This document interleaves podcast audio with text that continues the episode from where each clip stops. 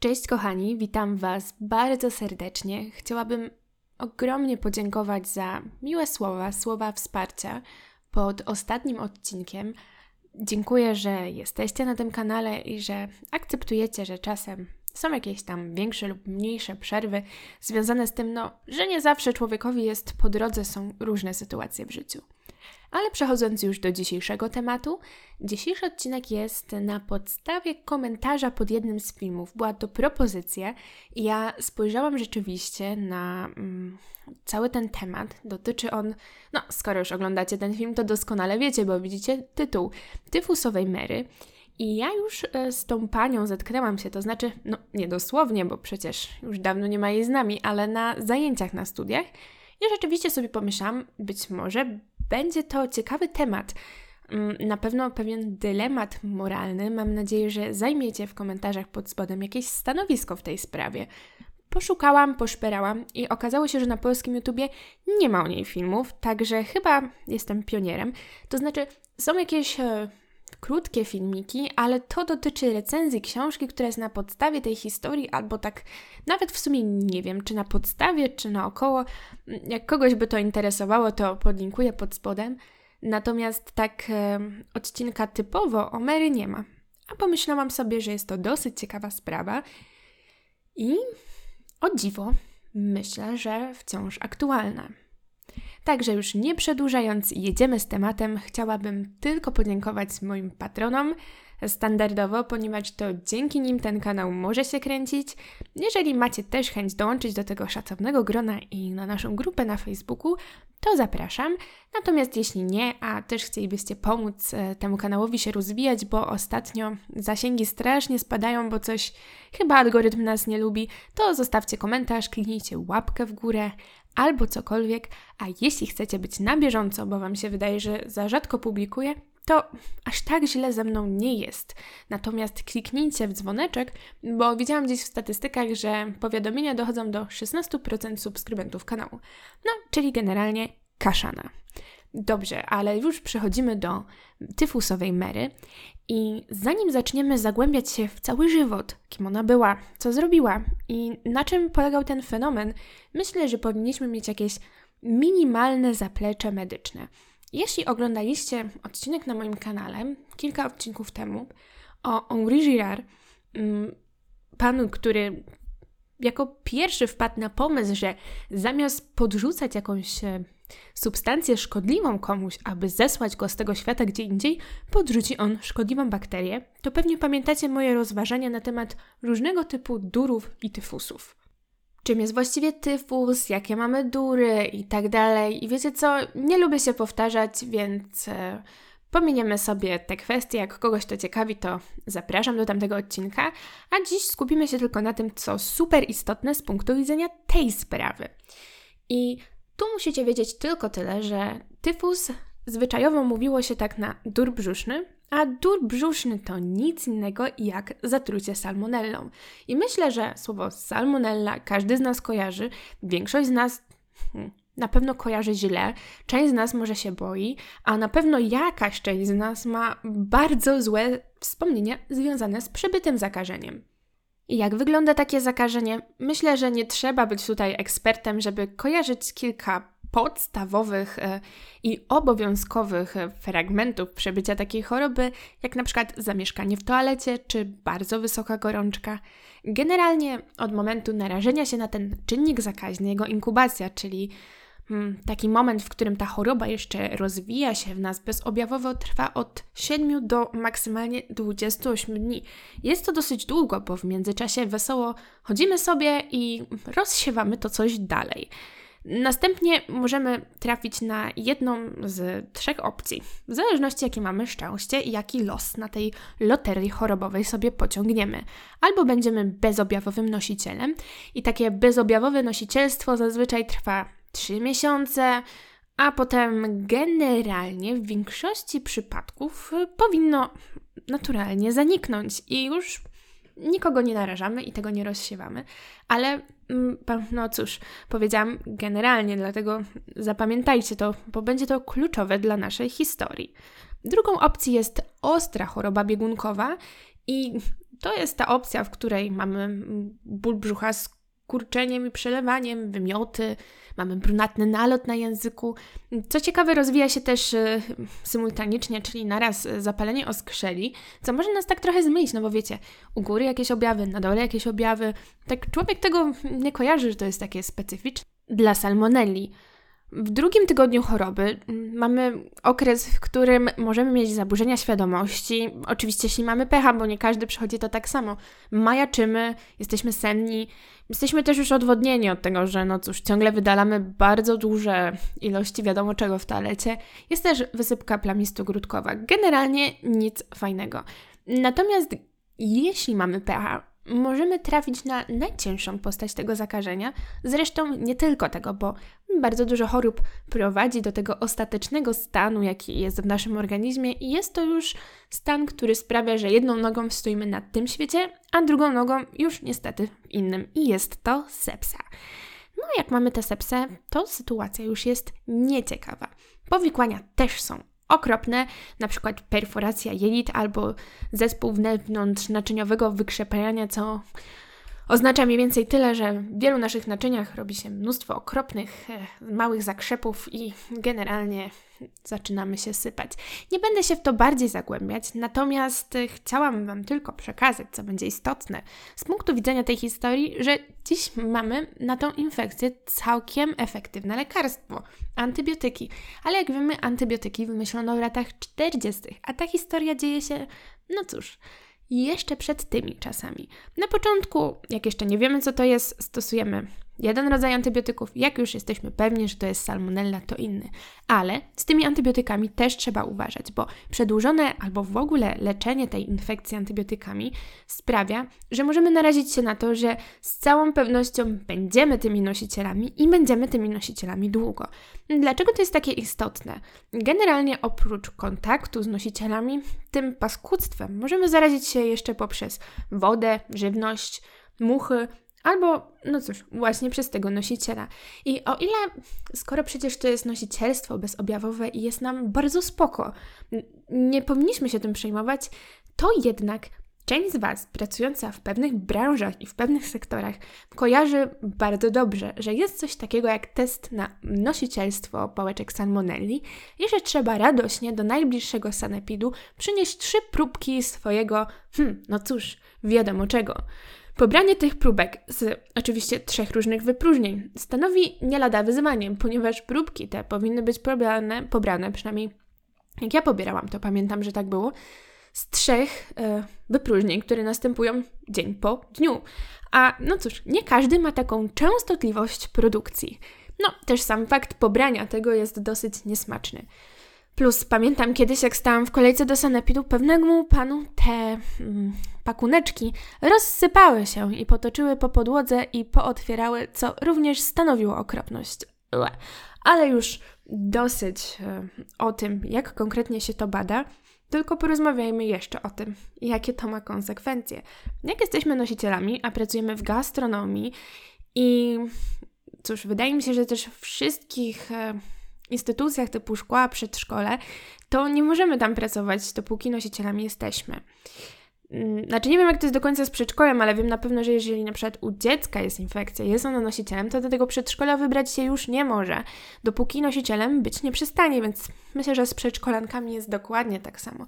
W każdym razie w gastronomii mamy problem na wszystkich kierunkach, e, na których nie można być nosicielem, na przykład jak się studiuje kierunki medyczne, też mamy problem i generalnie powinniśmy poczekać, bo nosicielstwo to ustępuje i zbadać się za jakiś czas i badać badać się, badać, badać do skutku, aż nam wyjdzie ujemne. Natomiast w bardzo małym, nieszczęśliwym, pechowym odsetku przypadków nosicielstwo to nie przechodzi nigdy. I nie bardzo się go można pozbyć, bo właśnie uporczywa antybiotykoterapia sprawia, że przedłużamy czas tego nosicielstwa, tak wykazują badania, więc skoro antybiotykami się tego nie pozbędziemy, a tylko czasem, to jeżeli taka salmonella się nas uczepi, to mamy przechlapane. I tak miała właśnie tyfusowa Mary, która do końca życia nie mogła pojąć, że to ona jest źródłem nieszczęścia bardzo dużej grupy ludzi, która szła w dziesiątki. Ale zacznijmy od początku. Mary Malone urodziła się 23 września 1869 roku w Irlandii, w County Tyrone. Wyemigrowała do Stanów Zjednoczonych zresztą jak bardzo duża część ludności w tamtych czasach za lepszym życiem. W roku 1884, czyli szybka matematyka, miała wtedy zaledwie 15 lat. Pracowała jako kucharka w latach 1900-1907, czyli była już nieco starsza, bo w swoich latach dwudziestych, o ile można tak powiedzieć. No, była dwudziestokilkulatką. Cóż, Mary Malone, mimo tak prostego zajęcia i skromnego pochodzenia, nie była osobą, taką typową osobą, którą moglibyśmy sobie wyobrazić, myśląc o tamtych czasach i o najniższej lub jednej z niższych warstw społecznych. Była oczytana i miała piękny charakter pisma. Uwielbiała wręcz studiować całą literaturę, mm, wszystkie książki, które napisał na przykład Dickens. Chętnie też sięgała po New York Timesa, bo lubiła być na bieżąco z różnymi wiadomościami czy z tym, co się dzieje na świecie. Była wysoką, niebieskooką blondynką i cóż, można tak stwierdzić właściwie, że była lekko przed swoimi czasami, bo ceniła sobie niezależność i zachował ją bardzo, ale to bardzo zdecydowany charakter. Chciała być niezależna, zarabiać na siebie, być na bieżąco i najpewniej znaleźć kawalera, który nadążyłby za szybkim trybem jej życia. Przekorności i zadziorności dodawał jej w tym fakt, że była zagorzałą katoliczką, a Nowy Jork w tamtych czasach był jednak, przynajmniej w domach, w których zatrudniała się Mary, były to domy w większości protestanckie. Mimo to Mary była nieugięta i zaznaczała swoją odrębność na każdym kroku. Jednym z ulubionych zajęć, a właściwie jej życiową pasją, było gotowanie. I Mary była w tym dobra, a nawet bardzo dobra. Była na pewno na tyle wyśmienitą kucharką, że znalezienie pracy na stanowisku kucharki nie stanowiło dla niej większego problemu, nawet w tak dużym mieście jak Nowy Jork. I należy tutaj nadmienić, że Mary nie pracowała byle gdzie. Pracowała w bardzo dobrych domach, a w każdym kolejnym domu, w którym zbierała rekomendacje, można stwierdzić, że było coraz lepiej, a domy te były na coraz wyższym poziomie. Oczywiście za Mary ciągnęła się też nie do końca dobra sława, ale o tym już za momencik. Aby przesiedzieć turbulentną ścieżkę kariery Mary, a właściwie przynajmniej jej początek, musimy zasiąść wygodnie w fotelu i zapiąć pasy, bo jest to dosyć gwałtowna jazda bez trzymanki. Mary zaczęła od pracy, albo przynajmniej była to jedna z, niej, z jej pierwszych prac w domu Mama Ronek w Nowym Jorku, ale pracowała tam niecałe dwa tygodnie. Dlaczego tak krótko? Cóż, mieszkańcy tego domu zachorowali na tyfus, czyli na salmonellozę. W roku 1901 Mary postanowiła przenieść się do dzielnicy Manhattan. Niestety, członkowie rodziny, u której następnie podjęła pracę, zaczęli również cierpieć na dolegliwości związane z układem pokarmowym, czyli wszystkie te, które opisałam Wam wcześniej we wstępie. Nagle wszystkich zaczęła trawić wysoka gorączka, nie mogli wyjść z toalety i w tym samym czasie, kiedy ta przedziwna infekcja przetoczyła się przez dom, w którym pracowała Mary, praczka, która wraz z nią była zatrudniona jako służba, odeszła najprawdopodobniej w wyniku tego zakażenia. Mm, Mary postanowiła ulotnić się z miejsca tych strasznych zdarzeń. Nie wiadomo, czy wiązała te infekcje i wtedy już ze, ze swoją osobą. Wiadomo, że w całym mieście Nowy Jork w tamtym czasie przetaczała się epidemia tyfusu i jako, że był to drugi raz, być może nikt jeszcze nie wpadł na to, że to Mary może być źródłem tych bakterii. A była. Po tych wydarzeniach Mary podjęła pracę w domu prawnika i tam też nie upłynęło dużo czasu, kiedy siedmioro z ośmiorga mieszkańców zachorowało na tyfus. Tym razem Mary została tam i przez kilka miesięcy pomagała w opiece nad chorymi, mimo że przecież to ona roznosiła bardzo niebezpieczne bakterie. W 1906 roku Mary znalazła zatrudnienie jako kucharka w domu jeszcze bardziej zamożnej rodziny w Oyster Bay, Jest to rok 1906, czyli właściwie Mary wesoło bryka sobie po mieście i rozsiewa salmonellę już ładnych kilka lat.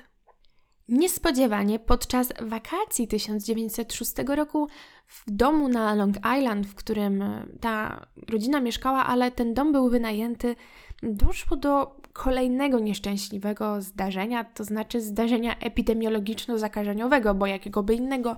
Sześcioro spośród jedenaściorga członków tej rodziny zapadło na dur brzuszny. W tym momencie podejrzenia może jeszcze nie padły na Mary, ale właściciel wynajmowanego domu pomyślał sobie, że skoro tak w sumie duża ilość osób, bo aż 6 spośród 11 zapadło na dur brzuszny, mógłby on mieć w przyszłości trudności z wynajęciem tego domu następnej rodzinie. No bo co jeśli źródło bakterii salmonelli znajduje się gdzieś na terenie posiadłości? Co jeśli wina za to, że tyle osób zapadło na tak ciężką i w tamtym momencie e, chorobę, na którą nie ma leku, e, leżała po stronie właściciela Właściciel ten postanowił wynająć osobę, która najbardziej się nadawała do ustalenia faktów w tej sprawie, i był to inżynier sanitarny. Inżynier sanitarny to w sumie, jak już przed chwilą powiedziałam, najlepsza osoba, ponieważ doskonale wie, jak roznoszą się choroby, i jego głównym zadaniem jest ustalenie wektora, a także historii. Jest to taki właściwie detektyw, i nie mówię tego, żeby chwalić ten zawód, ale bardziej fascynuje mnie to, że i w roku 1906 i w roku 2020 istnieją osoby, które tropią, jak salmonella rozniosła się wśród dużej grupy ludzi. Poważnie. Na przykład, jeżeli na jakimś masowym wydarzeniu typu festyn albo wesele dojdzie do zatrucia, salmonella jest chorobą zakaźną. Jest to zgłaszane do, e, do sanepidu, który ma za zadanie ustalić, gdzie jest źródło zagrożenia. I pamiętam jak dziś, że na pewnych ćwiczeniach właśnie, ojejciu, z epidemiologii albo z higieny, już mniejsza z tym, ale mieliśmy takie zadanie i było to zadanie na podstawie prawdziwej sprawy, gdzie mieliśmy listę 40 osób, które znajdowały się na jakimś wydarzeniu, gdzie duża część osób zapadła na salmonellę i mieliśmy wypisane, co te wszystkie osoby jadły. I naszym zadaniem było znalezienie tego produktu, który jakby łączył grupę osób, e, które zapadły potem na chorobę. I powiem Wam, o ile brzmi to całkiem prosto, nie było to w ogóle proste. Rozwiązaniem chyba był jakiś konkretny smak lodów, bo okazało się, że kucharka, która je przygotowywała, przy ciągu swojego nosa miała nic innego, a bakterie salmonelli. Lecz wracając do tematu, jak widzicie, pewne zawody są nieśmiertelne. Dlatego też inżynier George Soper przyjechał do posiadłości i postanowił ustalić, skąd właściwie bierze się cała salmonella. W czasie, gdy Soper pracował, Mary zdążyła zmienić miejsce swojego zatrudnienia już bagatela, tylko trzy razy. Soper od razu odrzucił możliwość, że woda pitna roznosi te bakterie, także źródło tej wody było czyste. W toku swoich rozmyślań i dochodzeń doszedł do wniosku, że właściwie, o dziwo, choroba ta pojawiła się w siedmiu z ośmiu domów, w którym pracował kto? Mary Malone. W jednym przypadku, jak zresztą pamiętacie, choroba zakończyła się odejściem praczki na tamten świat, także właściwie była to już całkiem poważna sprawa. I tak jak my kiedyś na ćwiczeniach taki Soper doszedł szybko do wniosku, że specjalnością kucharki jest nic innego jak lody brzoskwiniowe. A co właściwie z tymi lodami jest nie tak? Chodzi o to, że lody obfitują w tłuszcz i tłuszcz stanowi idealne jedzonko, świetną pożywkę dla rozwoju pałeczek z salmonelli. I lody, poza lekkim podgrzaniem mleka, wiecie, nie jestem jakimś e, wybitnym kuch- kucharzem czy kręcaczem lodów, czy jakby to powiedzieć, lody się kręci, nie? Ale lody podobno, poza lekkim podgrzaniem mleka, nie wymagają obróbki cieplnej, a bakterie salmonelli generalnie giną w 60 stopniach, ale do takiej temperatury mleka w trakcie produkcji lodów brzoskwiniowych, jak i lodów pewnie dzisiaj, generalnie się nie podgrzewa, bo myślę, że już by się zaczęło gotować zamiast podgrzewać. W ten sposób Soper doszedł do wniosku, że zachorowania mają związek z Mary Malone i z jej lodami brzoskwiniowymi, które Zapewne były bardzo pyszne, ale były również bardzo niebezpieczne. I póki co sprawa ta wygląda na bardzo nudną biurokrację. No tak wygląda, ale taka dalej nie będzie, ponieważ Mary okazała się być niezłym ziółkiem, albo przynajmniej okazała się być lojalna wobec samej siebie i postanowiła bronić się jak tylko może przed wszystkimi zarzutami w jej stronę, które uznawała, tak myślę przynajmniej, przez jakiś czas za niedorzeczne. To, czy później zdała sobie sprawę, że to mogła być prawda, nie wiem. Podyskutujemy o tym w komentarzach. Soper odnalazł Mary, rok później, ale odnalazł. Postanowił porozumieć się z nią w sprawie tego, że jest potencjalną nosicielką tyfusu. Mary pracowała wówczas, oczywiście jako kucharka, w domu Waltera Bowena. W celu pobrania próbek udał się no gdzie indziej, jak nie do kuchni, w której pracowała podejrzana. Jednak spotkanie z Mary nie odbyło się tak, jak Soper to przewidywał. A o spotkaniu mówił tym tak. Odbyłem pierwszą rozmowę z Mary w kuchni tego domu. Byłem tak dyplomatyczny, jak to było tylko możliwe, jednak musiałem jej powiedzieć, że podejrzewam ją o zachorowania innych ludzi i że potrzebuję z tego względu próbek jej moczu, krwi i kału. Nie trwało to długo, gdy Mary zareagowała na moją sugestię. Wymierzyła we mnie widelcem do pieczeni, po czym ruszyła w moją stronę. Gwałtownie puściłem się w dół przez hol, a następnie przez wysokie żelazne wrota wybiegłem na chodnik. Poczułem, że miałem szczęście i uciekłem. Soper, mimo tej gwałtownej i nieadekwatnej reakcji, postanowił doprowadzić sprawę do końca i chciał ponownie powrócić, aby odwiedzić Mary, oczywiście nie tego samego dnia, nie za chwilę. Tym razem udał się do niej z obstawą, bo trochę bał się iść sam. W sumie się nie dziwię, choć Soper był mężczyzną, a Mary kobietą, to jednak zaskakująca reakcja na pewno dała mu do myślenia, że Mary jest na pewno mniej przewidywalna niż sądzimy. Udał się do niej więc w towarzystwie doktora. Doktor ten nazywał się Bert Raymond Hubler i Mary znowu bardzo szybko i z bardzo dużą gwałtownością uświadomiła obu tym panom, że nie będzie żadnej dyskusji i że wszystko, co mają do powiedzenia, jest według niej nie do przyjęcia. Soper się nie poddał. Była to już kwestia bezpieczeństwa i honoru. Przedstawił swoje wyniki i hipotezy Hermanowi Briggsowi z nowojorskiego Departamentu Zdrowia, a także opisał je 15 czerwca 1906 roku w Journal of the American Medical Association, czyli w sumie opublikował wyniki swojego śledztwa w bardzo dobrej, renomowanej gazecie naukowej. W tym momencie stały się one poniekąd już niepodważalnym faktem. Briggs zresztą podzielał opinię inżyniera sanitarnego i tym razem Briggs polecił komuś innemu, to jest dr Josephine Baker, aby porozumiała się z Mary Malone. Czy myślał, że być może kobieta bardziej dogada się z kobietą? Nie wiem. Jak mógł wysłać płeć, no cóż, słabszą? Nie mówię tego dlatego, że chcę jakoś kobiety dyskryminować, ale Widząc, jak gwałtowne i niebezpieczne było zachowanie Mary Malone, bardzo nierozsądne było wysłanie kobiety bez żadnego towarzystwa, aby ponownie spotkała się z kucharką. Cóż, jak wiadomo, Mary była już przygotowana na wizytę niechcianych gości i miała wyrobioną w sobie pewną reakcję, a także postawę, więc hmm, spotkanie z Baker do najmilszych nie należało. Podobno Mary ponownie w podobny sposób rzuciła się na lekarkę, choć tu zdania są różne. Niemniej jednak zrobiła coś takiego, że Baker była zmuszona wrócić tam z ambulansem i wsparciem pięciu policjantów, aby zabrać stamtąd Mary. Ale sprawa była, no cóż, bardzo skomplikowana. Sama Josephine całe zajście, czy też starcie, czy spotkanie, bo już nie wiem jakiego słowa użyć, opisała tak – Mary była uważna i podejrzliwa. W ręku niczym rapier trzymała długi kuchenny widelec. Jak tylko zamierzyła się na mnie, wycofałam się do czekających policjantów. W czasie, gdy przechodziliśmy przez drzwi, Mary już nie było. Nie było to mało powiedziane. Ona po prostu zniknęła. Po pięciu godzinach udało się odnaleźć Mary i została tym razem aresztowana. No cóż, nagrabiła sobie.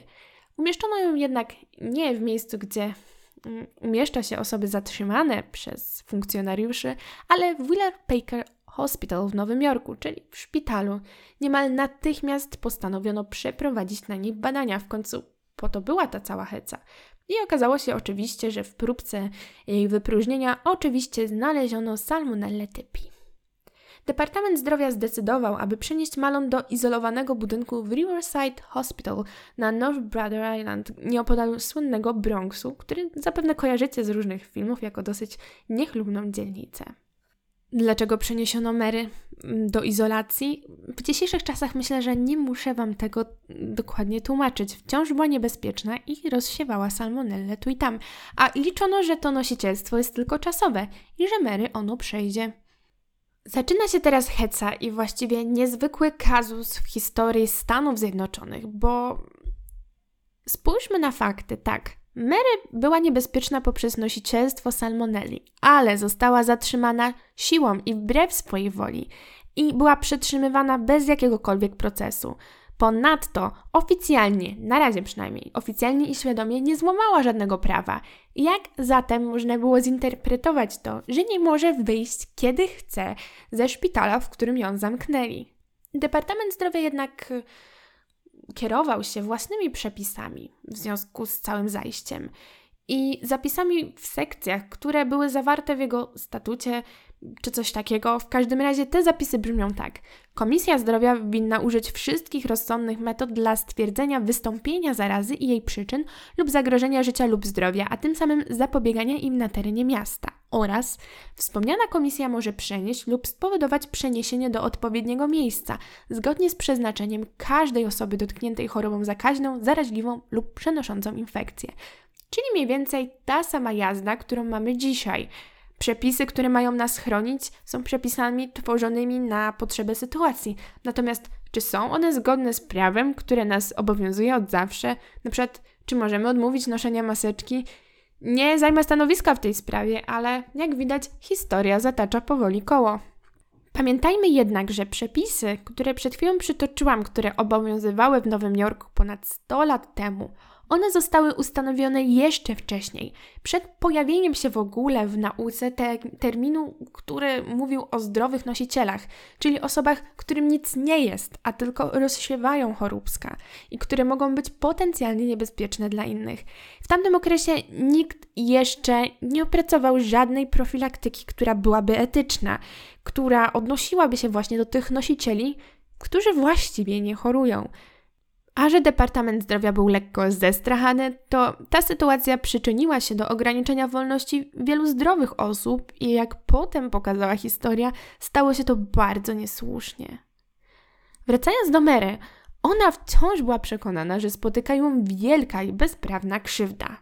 Nie potrafiła pojąć, dlaczego może w ogóle roznosić jakąś salmonellę i że cały ten czas zagrażała innym. W ogóle nie mogła tego przyjąć. Mówiła o sobie tak: Nigdy nie chorowałam na tyfus i zawsze byłam zdrowa. To dlaczego mam być wygnana jak trendowata i zmuszona do życia w odosobnieniu, mając tylko psa za towarzysza? Swoją drogą mi tak fajnie, że miała tego pieska. W 1909 roku, czyli po dwóch latach izolacji, Mary była wściekła i postanowiła zaskarżyć departament. W czasie odosobnienia, średnio raz w tygodniu, badano i analizowano próbki od Mary i w 120 próbkach na 163 stwierdzono obecność pałeczek salmonelli. W trakcie procesu, który nie trwał krótko, bo koło roku, Mary cały czas regularnie wysyłała próbki do analizy do prywatnego laboratorium. I tutaj niespodzianka. Prywatne laboratorium nigdy nie wykryło salmonelli u Mary. Czyli coś się nie zgadzało. Teraz pytanie co? Czy szpital, oficjalny szpital, badał wszystko prawidłowo i rzeczywiście były tam bakterie, a po prostu próbki, które przesyłała Mary, były w jakiś sposób źle pobierane, czy przechowywane, czy źle badane w prywatnym laboratorium, czy wręcz na, wręcz na odwrót. Szpitalowi już głupio było się wycofać z tego, co zrobił i jak bezprawnie zatrzymał Mary, więc pisał, że ma tą salmonellę, podczas gdy tak naprawdę była zdrowa. No i tutaj leży główna zagadka tej sprawy. Niemniej jednak wyniki z prywatnego laboratorium jeszcze bardziej utrwaliły w Mary Malone przekonanie, że jest ofiarą spisku. I tu znów Mary mówiła tak. Twierdzenie, że stanowię ciągłe zagrożenie roznosząc jakieś zarazki jest nieprawdziwe. Moi doktorzy twierdzą, że nie mam zarazków.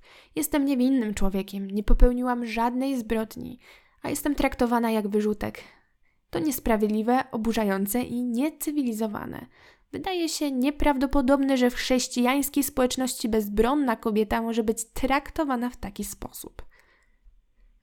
Chwyta to za serce, ale mimo wszystko Mary nie rozumiała i nie wiedziała nic o istocie choroby, której padła nosicielką. Co gorsza, w całej tej sprawie nikt nigdy nie usiadł i Mary tego nie wytłumaczył, bo, bo mogło być przecież nawet tak, że Mary przeszła tyfus, tylko przeszła go na tyle łagodnie, że pomyliła go ze zwykłą grypą. A w tamtych czasach sanitarny poziom miast nie stał na tak wysokim poziomie jak teraz i samych tych infekcji było o wiele, o wiele więcej. Dlatego bazując na tej historii, moi drodzy, macie już drugi powód, aby myć rączki po wyjściu z toalety. Jeśli do tej pory tego nie robicie. A wierzę, że robicie. Jeśli chodzi o proces, który Mary wytuczyła przeciwko Departamentowi Zdrowia, no niestety, przegrała, bo sędzia orzekł na rzecz e, departamentu i przyznał mu rację. I Mary wówczas stała się powszechnie znana jako tychusowa Mary, co właściwie nie jest dosyć ładną i miłą rzeczą, która się zadziała i tak być nie powinno. Jednak tak właśnie nazwał ją gazety i opinia publiczna. Mary została oddana pod opiekę Komisji Zdrowia w Nowym Jorku, a ta umieściła ją z powrotem w pełnym odosobnieniu na North Brother Island. Malone miała już niewielką nadzieję w tamtym momencie, że jej życie się odmieni. W lutym 1910 roku komisarz do spraw zdrowia stwierdził, że kucharka może być uwolniona, ale nie ma prawa być już więcej kucharką. Musi sobie znaleźć inny zawód.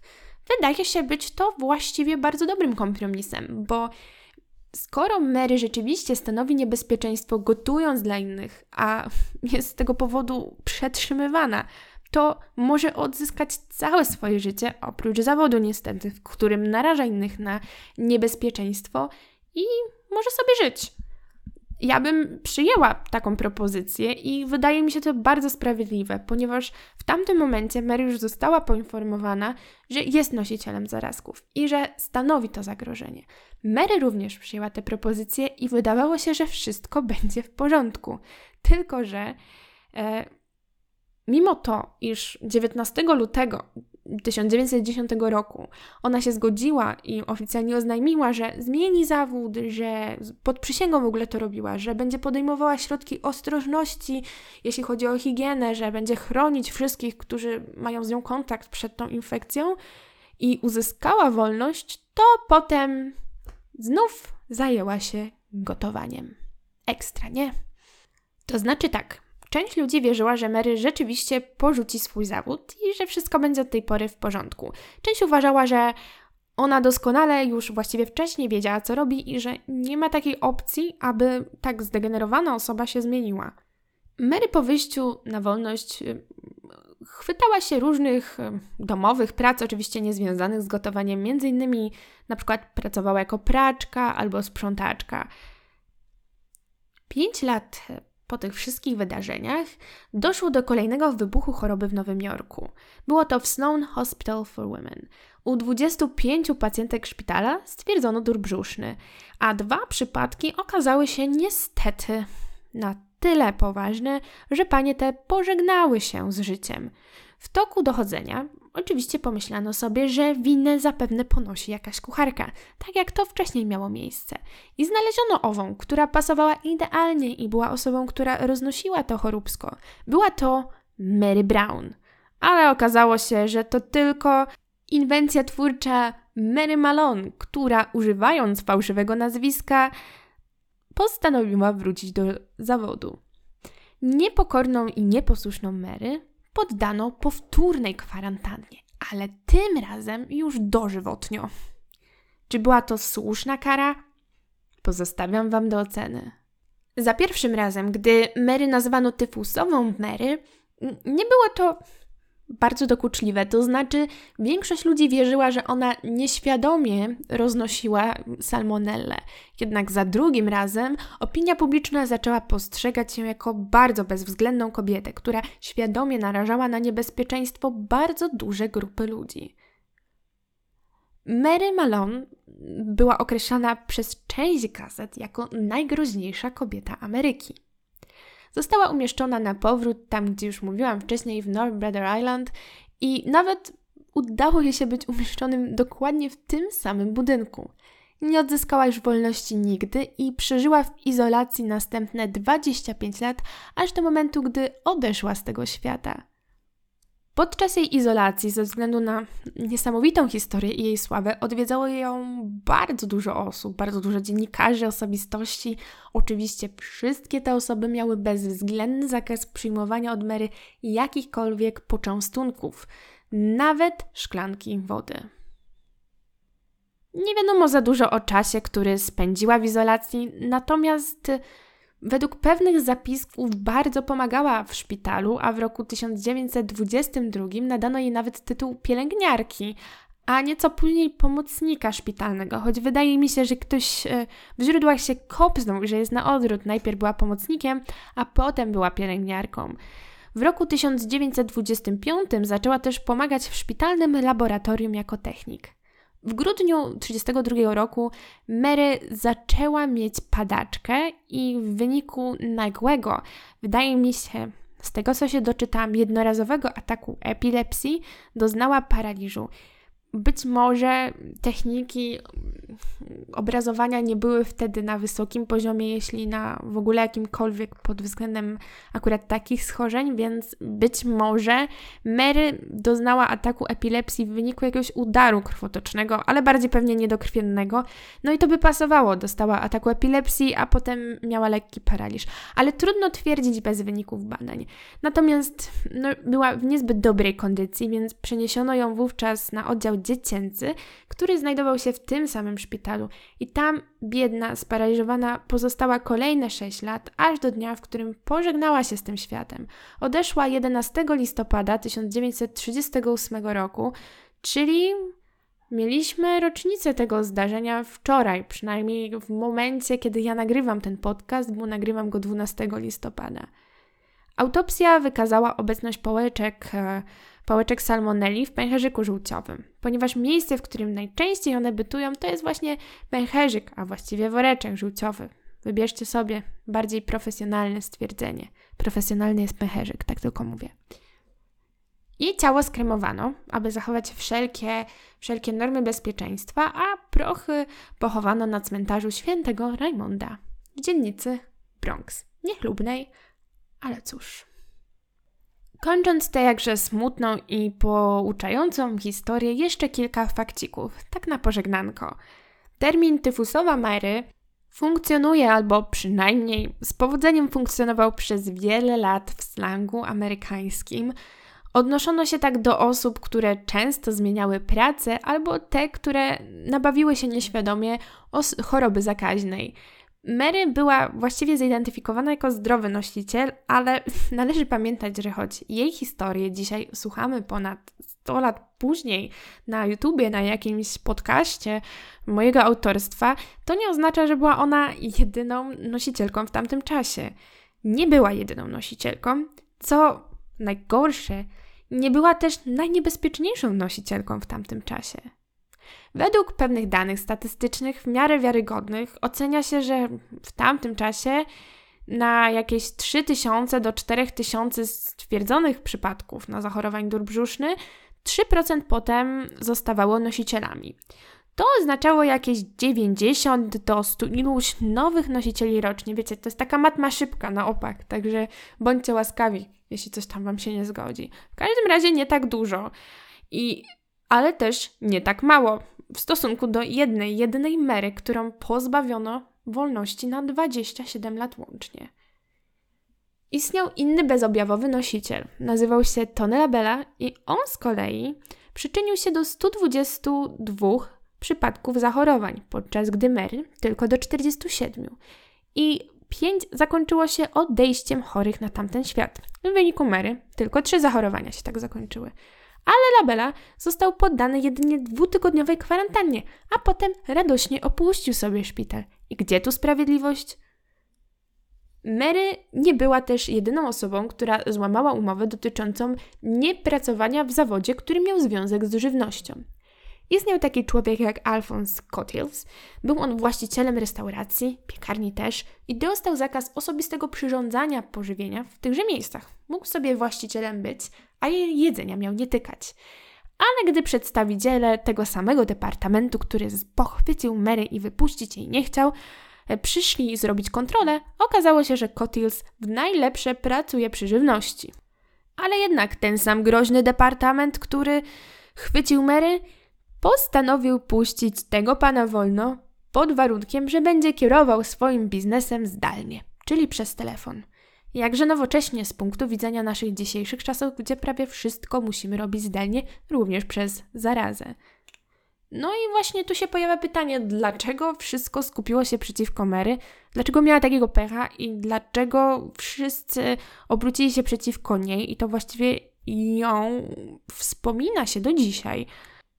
Czy chodziło o to, że była kobietą, czy chodziło o to, że była imigrantką i nawet nie urodziła się w Stanach Zjednoczonych?